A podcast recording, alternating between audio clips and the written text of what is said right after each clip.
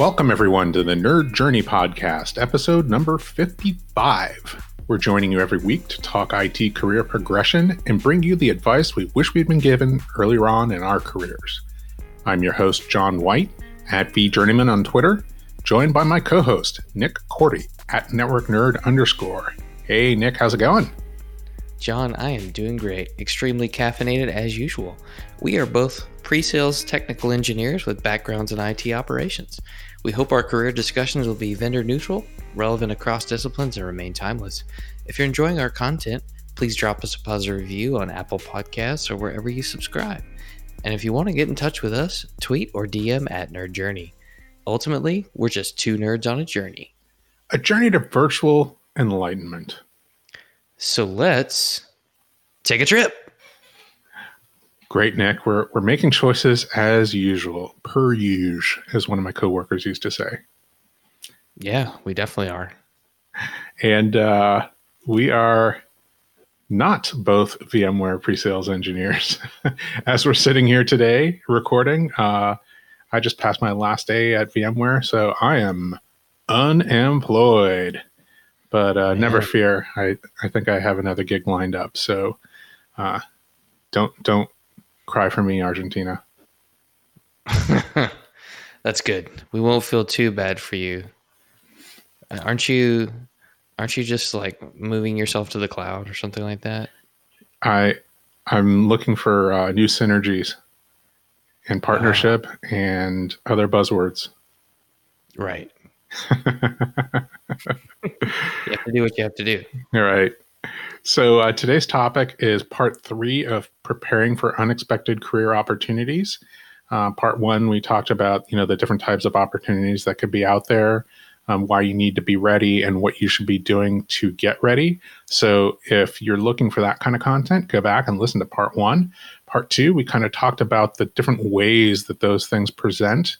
Um, we talked about initial contact from you know unsolicited sources. We talked about you know, if you uh, just voluntarily decide that things have, uh, you know, turned around at your current position, you need to look elsewhere. And then we talked about the involuntary case where you are just terminated and you are out there all of a sudden looking. So um, those that's kind of where we left off, right? When we're kind of sitting in a position where we are either being contacted by recruiters, and we've made a decision to respond to an unsolicited uh, um, proposal, or we are deciding to make that initial contact, maybe go back and call uh, recruiters that reached out to us before and, and we uh, um, let down easily, or if we are out there all of a sudden needing to find a new position. That I think that's where we left off, right? Absolutely you know, we talked about possible ways you could respond and say no, thank you. But this is, I actually want to have a conversation with someone. It interests me enough. Right, right. Okay. So let's get into that. How should we kick that off? So if we think about, you know, the unsolicited and voluntary cases, John, you should think about what would it take to get you to make a change or think outside your current role? What are some ideas you might have in that spectrum?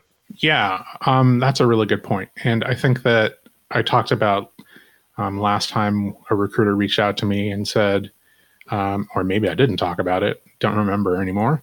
Um, you know i had a recruiter reach out to me and say hey i, I noticed that you're not really thinking about um, looking for a new position but but what would it take for you to actually make a move? Do you have any ideas about that? And I thought that that was, you know, a very powerful tactic to use because it's very difficult for someone to say that without you actually thinking about that. But I mean, you know, outside of that specific situation, you should maybe know the answer to that anyway. So you should maybe revisit that issue every month or every few months, every quarter, maybe. What is it that I really like about the job that I'm in? What are the things that I feel like I'm lacking? And what would be the kind of new dream scenario that would, you know, would need to present itself? Um, you know, significant improvements in, you know, areas A, B, and C in order for me to think about um, about considering a, a new position. You know, some of these things are, I would say, you know, personal values. Like um, maybe you have a set of value statements about, you know, your ethics that you know the the current position isn't currently meeting, or maybe there are things like compensation that you're not that happy with. Maybe there's things like uh, travel um, that you are doing too much of or not enough of. Um, perhaps uh, there you're just in an industry. I think we talked about that that that you're not happy with, and you'd like to make a change in industry. Maybe there's you know just a different role out there that you've been finding in, uh, interesting that you could uh, you know go for and uh, and learn more about and and learn about through that interview process.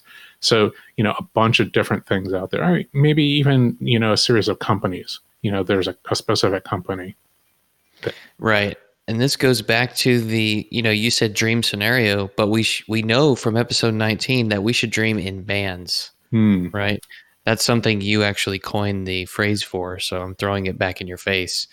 But, you know, make sure that you've thought about, hey, is this within the band of possibility or band of of things that I want to, you know, learn more about, just like you said. Yeah. Uh, speaking of that, John, you know, if I'm set on having this conversation with someone that I've reached out to or has reached out to me kind of in an unexpected scenario, what questions do I need to ask in this first conversation, you think? Yeah, um, that's a really good point. I think that we've talked a little bit before about how you should be in initial screening calls, um, but let's review it a little bit. I think like a really important thing is to find out exactly what their hiring process looks like. So they've reached out to you, they've talked about a position um, or a spectrum of possibilities of positions that that you find interesting. Um, so you know you're reaching out to them, they're reaching out to you. Let's figure out exactly what that hiring process looks like. Um, typically, there's going to be a screening call where they you know, kind of go over your resume with you and say, you know, tell me about this position, tell me about this position.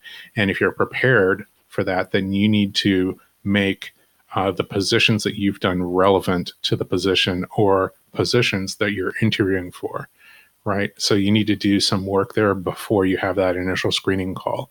Um, and you need to make sure that your LinkedIn profile reflects that. And, uh, and maybe you make some tweaks there to show that hey, you know, this job that I've done, you know, had some parts to it that are extremely relevant and and uh, congruent with this uh, position that you're considering me for.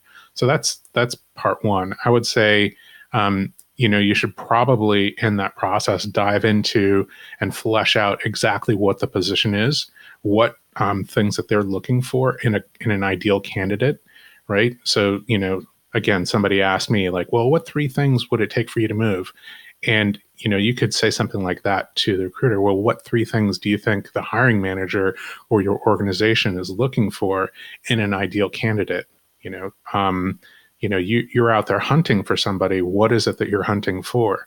Um, there's got to be a list of of requirements or skills or backgrounds um, that that you find ideal, and that you know I want to know about before you know we get too deep into this so that I can either match what I'm doing to that ideal you know profile or um, tell you why you know some of the things that I've done um, might be a closer match to that ideal profile than it than appears to be on the surface. So that's kind of what I'm thinking there. And then I think finally maybe the timeline, right? So they're out there looking for people. What is the timeline that that they're thinking of? Like, are they desperate to fill this position? Or, you know, is this, you know, they're calling you, you know, because it's the last resort? Um, um, if you're if you're initially reaching out to them, where are they in that process? Have they already, you know, screened 50 other people um, and presented some to the hiring manager? Are, are you late or early in the process? And if you're late, then how late are you? If you're early, how early are you? You know, are you going to be one of the first uh, people and they have a you know four week process of filtering people and presenting them to the hiring manager. If so then you kind of need to know that you know to set your expectations. Um, one of the things that i would say is you know unfortunately recruiters might not be that honest with you about that right? Um, they tend to have this attitude of um, I want to cast the widest net possible, have as many uh, potential candidates, you know, ready to present as possible, and keep those people available as fallback options. So they might say, "Hey, you know, we're, you know, this this meeting with the hiring manager got delayed, so I haven't been able to present to you yet, or or or whatever." When really what what has happened is that you're in the the second group of three or the third group of three, and the hiring manager needs to rule you know three or four people out before you're even you know seen by him or her. So just set your expectations correctly and uh, take what they say with a grain of salt right about timelines. I, and i'm not you know casting aspersions on you know any specific recruiters. I'm just saying this is what i've experienced and and what has uh, you know what i've observed happen in the past. So just something to keep in mind. Well, hopefully, you know, no matter what, even if you do have to wait a little bit, hopefully the recruiter is communicating well and in a timely manner of what you can expect next. You know, if they're not doing a good job of that, then you may not necessarily want to work with this person in the future ever. Yeah. And unfortunately, you know, this recruiter is, you know, at the current time in this process the only representative of the of the company or the organization that you're talking to and that that might not be a fair representation of that organization. It's the only one that you have. And you know i don't know what else to to say about that right? Like you you can't it's difficult to hold an entire organization uh, responsible for the behavior of one person. So i mean your goal is to get past this gatekeeper to the hiring manager and have that discussion with the hiring manager or whatever the next steps are, right? So um, the the person that I would say that you need to start holding responsible for the you know how you're going to be treated in the organization is when you do have that discussion with the hiring manager. So if they say that they're going to call you back in 48 hours and they don't, and then you reach out to them and then you don't hear back for an additional 48 hours and then you reach out again and then they call you back 24 hours after that you have no reason to believe that that's not how they would treat you if you get hired and you're on that person's team. So that's mm-hmm. where you start holding, you know, that person responsible because they're acting the way that they would act with an employee. You know, you're a potential employee. So either they don't care about, you know, how they're acting or, you know, they just are bad at communication and that's what you're going to have to face but that's not where we are in the process right we're not right we're not there uh, describing that yet i kind of you can tell me if you think this is baloney but i kind of equate this part of the process as like you know the recruiter it's almost like they're a real estate agent trying to get you to move into a new house that they're supposed to be selling for someone else and they can tell you about it and they want to set you up with a showing so you can go and look around the house and see for yourself. Maybe you can even look at pictures on the website, but you haven't stepped in it to really imagine yourself being there, living there, that kind of thing. But they're playing the psychological trick to, well, if you were to move houses, what would you want it to be like? And that's that's just what came to my mind. Yeah, I think you have to keep in mind, you know, what the recruiter's job is, right? The recruiter's job is to make a placement right? So you're part of a portfolio of people that they're going to be presenting to somebody else, whoever is making the next decision. And their job is to get as many qualified candidates into that funnel for the next step of screening, right? So um, you have to think of yourself that way and you have to be very, very realistic about that and say, this person, you know, whatever it is that they're saying to me, um, they are, you know, a salesperson and I represent a product to them, right? I'm not somebody that they're representing to the company. I am the product that they they are trying to sell to the company, you know, and I'm in a, a spectrum of possibilities um, of of potential product that that that is being sold to the company, right? They're only going to hire one of us, or you know, maybe they're looking to hire two or three people even. But um, the idea that um, you are being represented, you know, by this person is is not true, right? Right. You're not paying them, so you're not being represented by them. okay. So you, let's say you had the conversation with the recruiter and it sounds interesting. They're going to put you forward in the process. Why do I keep going if I'm still not really looking for a new job? Okay, yeah. So that's a, a really good point. Um, I think I probably, when I was working at VMware, took you know two or three interviews over the years, you know, for various reasons. Right. One was to just keep in practice with interviewing.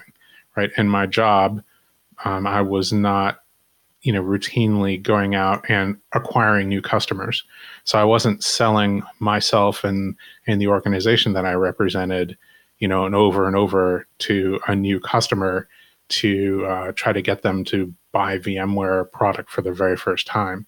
So one of the things that i wanted to keep my hand in was um, representing myself and selling myself um, to you know a prospective buyer.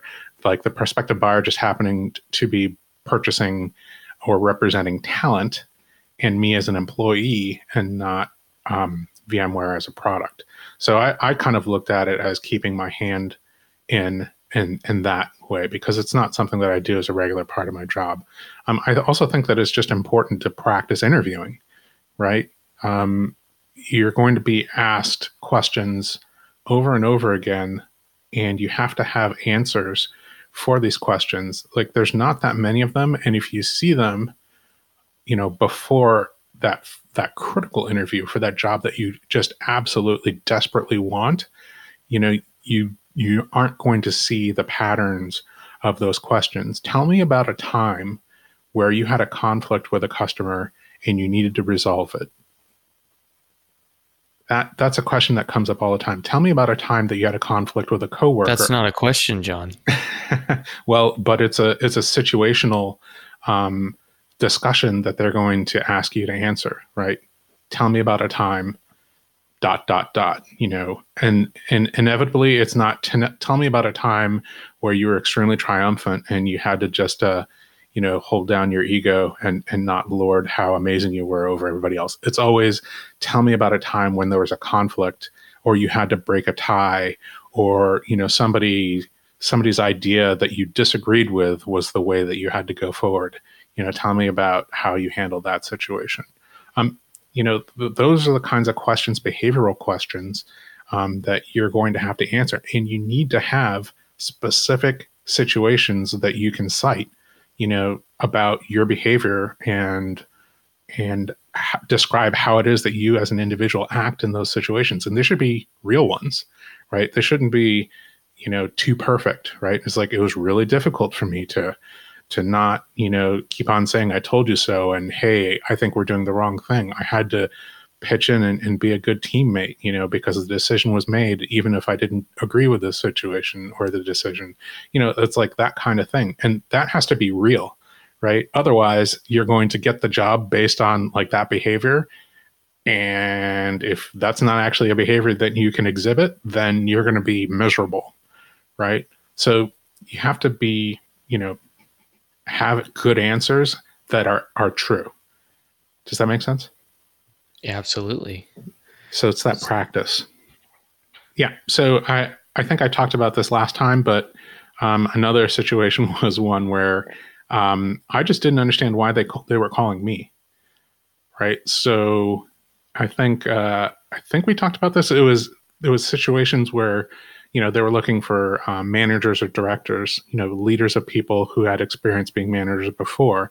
And everything on my linkedin had me as an individual contributor.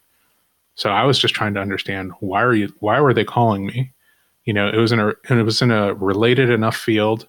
Um, i wasn't really interested in what they were talking about. I didn't really understand the business. Um, they they didn't say the name of the business, and they were speaking in very general terms about what they were doing. But it was pre-sales, technical, or customer success, or technical marketing, something along those lines. That you know, I was like, well, maybe I can do that. Maybe that would be interesting. But I don't know why you're calling me to be a director with like four managers underneath me, each of whom was going to have six individual contributors. I don't have any experience doing that. But maybe you see something on my resume that's either um, misinforming you and I need to fix, or there's something on my resume that that does point to me being like, you know, yeah, maybe I should be a director. maybe I should sw- skip over the the position of actually like managing people and just start managing managers right away. But I needed to understand, and uh, you know, so so that was an interesting process to to evaluate. Yeah. Well, I mean, like we said before, when you own your own school of mentoring, I think that gives you a lot of marketable qualifications, John you know, if you want to be part of that mentoring school and and bask in the wide curricula that is available, send that tweet out to at Journey for pricing and packaging today. Uh, whether you have an unexpected opportunity on the horizon or not, anytime's a good time to join the John White School of Mentoring. have you ever, have you ever figured out that uh, pricing? Yeah, that's confidential, John. That's proprietary. Oh, proprietary. Talk about that Okay. We're gonna have to table that and talk about it offline. okay. Okay. but here's here's one for you. Mm-hmm. Have you ever gone down this trail and tried to leverage a potential offer from something like this to get a raise at your current company? Is that something people should do? I mean, I I have a f- philosophical position about that, which is that you should not do that. Um, I mean, first of all, if you do that, you know, you have to be prepared to take the offer, right? If you go down the road and get the offer and then go to your current manager and say, "Hey, I've had the, I have this offer, can you match it?" and they say, "No." Now what do you do? Um, do you say, "Okay, well, I'm not going to leave anyway. I'm going to just stay in my job"? They already know that you went gone through the entire process to get an official offer from somebody else. They're starting to think, "Okay, you are on your way out." I need to start backfilling you. I need to start doing interviews. Like you've just made a major signal that you are thinking about leaving, right? So that's a really bad position to be in. Like uh, you have to be prepared to take that offer. So if you're going to do that, again, I recommend that you don't, um, because I mean, what if they say, "Yeah, we'll absolutely match it"? Okay, now you've still demonstrated that you're willing to go completely outside your organization, go all the way to the point of getting an official offer from a different company. So you're still positioning yourself as having looked outside and and been going elsewhere, right? So they still might start to think about, okay, you know, I can pay this much for six months as I try to backfill the, this person. So I just, you know, it's extremely risky. I I don't think it's a good idea at all. Now, I, I will say this. I have read about some organizations where their culture is they're not going to give you a major raise unless you demonstrate um, that some other company is taking you know that great of an interest in you. So they'll say specifically hey if you need a raise above you know x percent go get a go get an offer. Like demonstrate that you're you're worthy of that or some you know other equivalent industry or equivalent you know competitor of ours thinks that you're worth that much money and then we'll we'll match it. And i would say that that is an unhealthy organization to work for. Um, so maybe you want to think about not working there just because of that specific behavior that they're telling you to exhibit yeah, and this could, you know, it sounds like you're saying that this could potentially be a brand damaging exercise. You could be looked at in a totally different light just because you went and did that. And everything that you stood for as a loyal employee up to that point is now somewhat tainted. I, I think that's exactly what I'm saying. That's a very, very good summary. If you feel like you need more money, um, you know, and compensation is an issue for you, then you should be bringing that up in your one on ones with your manager and saying, hey, you know, I feel like I'm worth more money than I'm making. You know, I've I'm I'm doing more than you know I'm being asked of, and is in my job description. I think I'm worth X percent higher. What is it that we need to do together for you to be able to justify that kind of raise for me, right? And then make that a month long exper- you know, um, collaboration between the two of you so that your manager can go to bat for you and say, "Hey, you know, Nick, it's embarrassing that I'm that I'm not giving Nick more than this because this is what Nick has done. He's done all these measurable things, and you know, had this impact. Um, you know, we've been collaborating for nine months on on this, and it's been part of his plan. I I'm just going to go say, hey, you know, he needs this, and the other people on my team who haven't been talking to me about it, you know, maybe it's just not important to them. So, I mean, that's I think the the way to go. Not talk you know talk to a separate company you know now if you have a problem talking to your manager about that or your manager doesn't want to have that conversation or won't have that conversation and won't work with you then again maybe that's a signal that you're not in an organization that has a healthy culture right and right. That's the that's a signal that you do need to go outside the company to to get like a, just a better culture. Maybe it's just that specific manager and you need to move to a different team. Um, that's, you know, unfortunate, especially if you're happy in almost every other way. But, um, you know, I think that you should be able to honestly say, "Hey, I need, uh, you know, more compensation." It's it's a separate com- conversation than a job performance conversation, and then to say, "Hey, what is it that we need to do to make it an easy um, go to bat for uh, me, you know, during uh, compensation review time. Sure. And one of the things to point out here, John, is that this unexpected opportunity could potentially come from within the organization where you already work.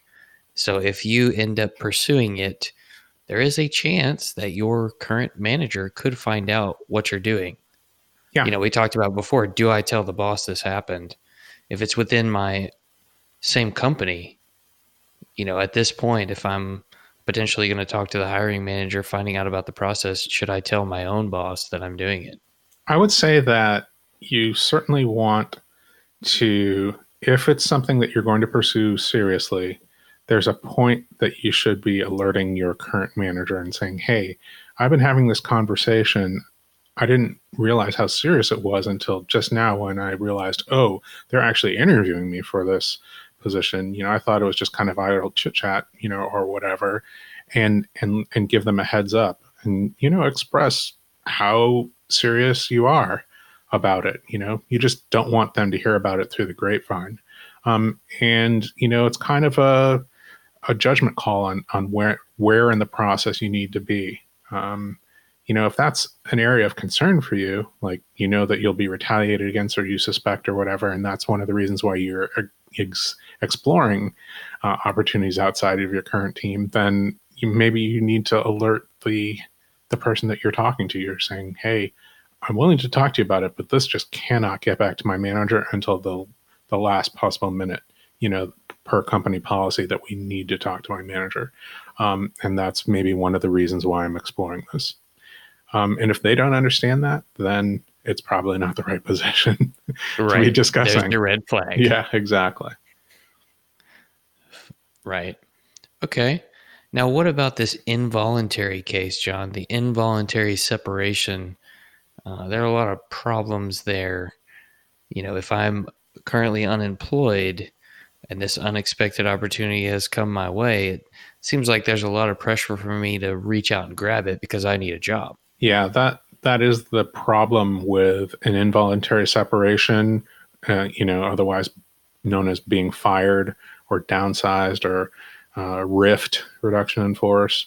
Um, you know, if you're in that situation, um, you know it's it's suboptimal, right? It's it's not the ideal situation to be in. The ideal situation to be in is happy with the job that you have, and then looking for you know something else because you're idly curious and or you know actually quite curious um, but there's no pressure on you to look for or take something you know um, all the pressure is on you um, if especially if you have financial pressures right so that's why we talked about being financially ready all the time um, of of grabbing things and accepting less money and accepting positions that are less than ideal um, so you know in this case where you've been uh, terminated and or you just unexpectedly find yourself in need of a of a different job, I think it's very very important that you do all the preparation that we talked about in part one. And unfortunately, we don't have a time machine, you know, for you to do that. Um, so you, if you if you find yourself in this situation and you haven't been prepared, then you just need to do things in order, right? You need to get that resume in order, you know, good enough, not probably not perfect. Um, and then you know figure out what kinds of positions you would be interested in doing and then reaching out to the people you know your network and then the types of companies that you would like to work for and apply for those positions whether or not they're listed right so um, i think you know again the problem is in that specific situation the pressure so the amount of pressure you feel is uh, directly uh, proportional to the amount of preparation that you've done right? So the most pressure is, you know, you don't have a financial cushion and you haven't um, kept your resume up to date and you don't have a fresh network and, you know, you're miserable. Um, that's the worst situation to be in. Like a, we don't have like a magic wand for you there, right? You just have to work things in order. Fine.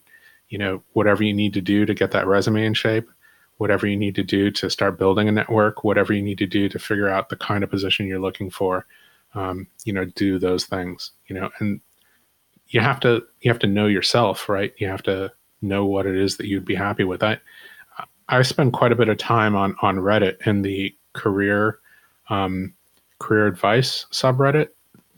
Uh, not so much answering questions because, uh, you know, there's some real people that are giving really good answers there, you know, before I even read the question but there's quite a few people there that say, What should I be doing with my life? You know, I got this degree, I made a horrible mistake, I'm not interested in it, and now I'm in a dead end job. What should I be doing? Like, you know, that's that's a very, very difficult situation to to find yourself in and and uh, be able to be, you know, coached through. Um, so do everything that you can to know what it is that you're interested in, the types of things you'd be interested in doing, um, you know, where your passion lies, you know, and in the technology industry, you know, generally we're people that were, were really interested in learning things, really interested in, uh, um, you know, the different aspects of things, you know, conscious, you know, the, the industry is constantly changing. So we're used to, you know, the, the ground shifting underneath us, you know, no matter how uncomfortable that might actually be. But, um, yeah, um, you know, find something that you're interested in. You know, that's that's how I found my way to VMware. You know, of all the the technologies that I represented, you know, in small business uh, IT, you know, VMware was the one that was most interesting, and I set my sights to to you know get a job in that industry, working for that company or for a partner. And you know, it took me a few years to do it, but um, you know, once I knew what I was interested in, I had a goal to work towards. So um, you know, again, we don't have magic wands, but uh, that's what you should be doing. Yeah, and keep in mind, we're not judging anyone who has to take a job because they need it to get money so that they can survive. That that definitely does happen. Absolutely. You know, and if it happens to you, you can still execute on the things we've talked about to to get the next role. Yeah, that that's it. Like sometimes you just need a job that is you know, not a great match and it's not what you're passionate about just because you need to, you know, pay the rent. You know, you know, kids got to eat, right? Like all those things. So, you know, do that thing and then figure out your passion and figure out how to get to your passion, you know, while you're doing the thing that, you know, you're doing just for money. That's right. totally fair, right? Just make sure that you're making progress on that, right? Have checkpoints, you know, do mm-hmm. things, uh, work your plan you know, create a plan and work your plan. Speaking of making progress, John, as you're making progress down this path and you have these conversations, you're going to be in some interviews. Yeah. Do we have any interview tips that you can think of that we might like to add here? Yeah. Um, I think maybe let's refer to the the different episodes that we've done. Well, I, the one thing that I'll say that I've heard very recently that I don't think we've talked about at all it was on our you know constant go to manager tools.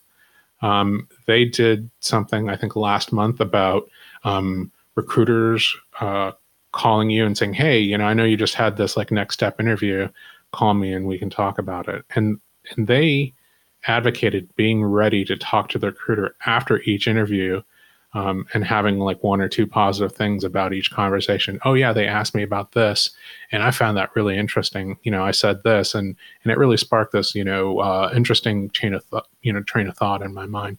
It, what you're trying to do is demonstrate you know how interested in the job that you are to the recruiter at each step, right? So if you are interested and you want to pursue it, then make sure that the recruiter in that phone call, that follow up call, understands that you are interested and talk and you know have like some real concrete things about why you're interested and and what piqued your interest in, in at each step. It's something that I hadn't really thought about before, but you know maybe is obvious in retrospect. They're they're calling really to follow up to gauge your interest after each step to to know how interested you are. Now here's a question: If the recruiter is not doing that after each conversation you're having, but they're just telling you about the next one, is that a bad sign, you think? Or is that just they haven't been trained to do this? I think that just means they haven't been trained to do it because I think okay. it's it's pretty standard, um, especially when they're trying to figure out who's interested and not interested at each step to like maybe down select some people who like went through the process and went, eh, I didn't really like that that person that I interviewed with, or they talked about the position, and it's not really what I'm interested in doing. So, um, you know, there the the person who who calls for follow ups each time is looking for um, people to eliminate because they're not interested or they just didn't meet the standard at each step, right? So it's a little bit easier to to go to somebody and say, you know, are you still interested? And take away all the people who aren't really that interested rather than going to someone saying, hey, now, like, I need you to do an evaluation on every single person.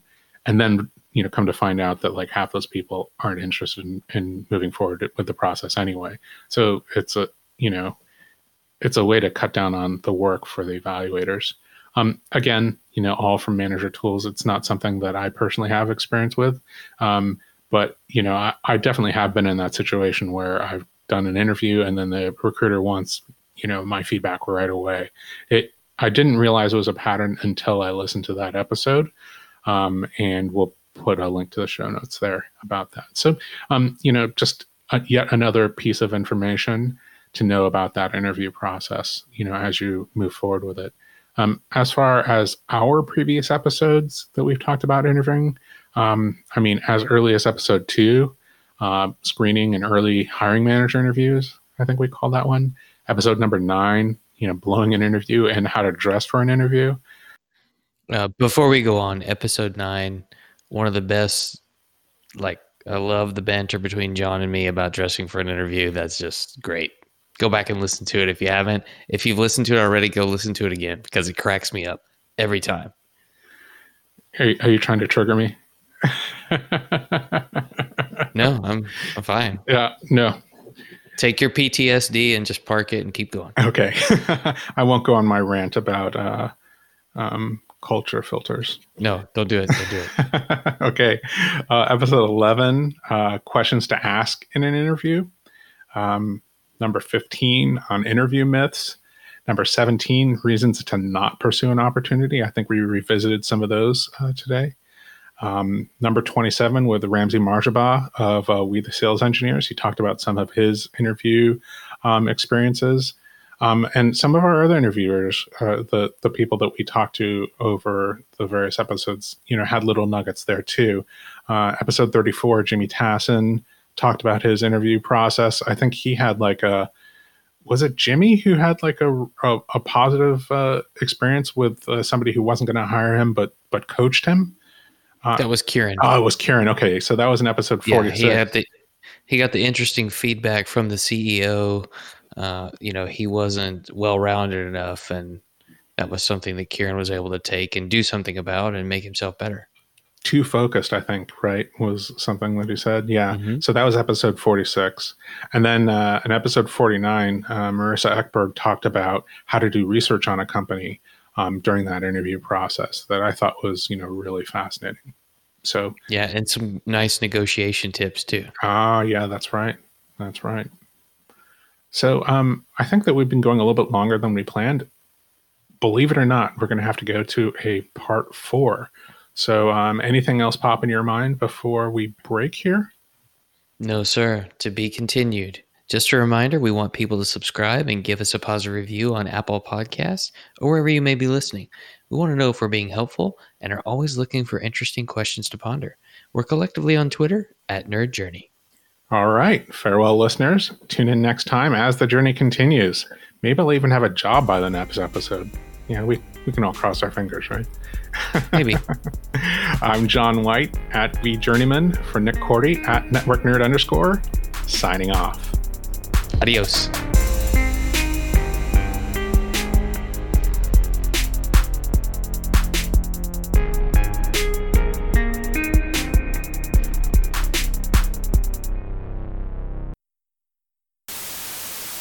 I'm doing well, John. As usual, extremely caffeinated. Just to let the listeners know, we are both pre sales technical engineers with backgrounds in IT operations. We hope our career discussions will be vent-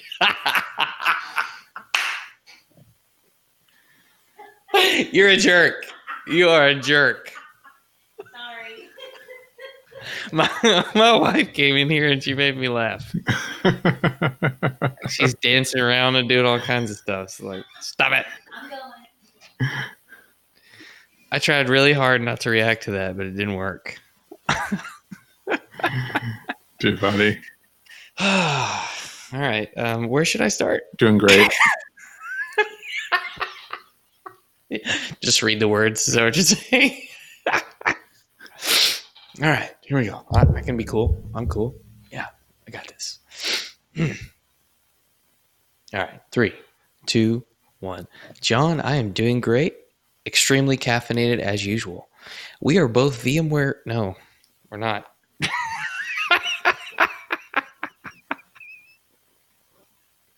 we're not. We're not both that.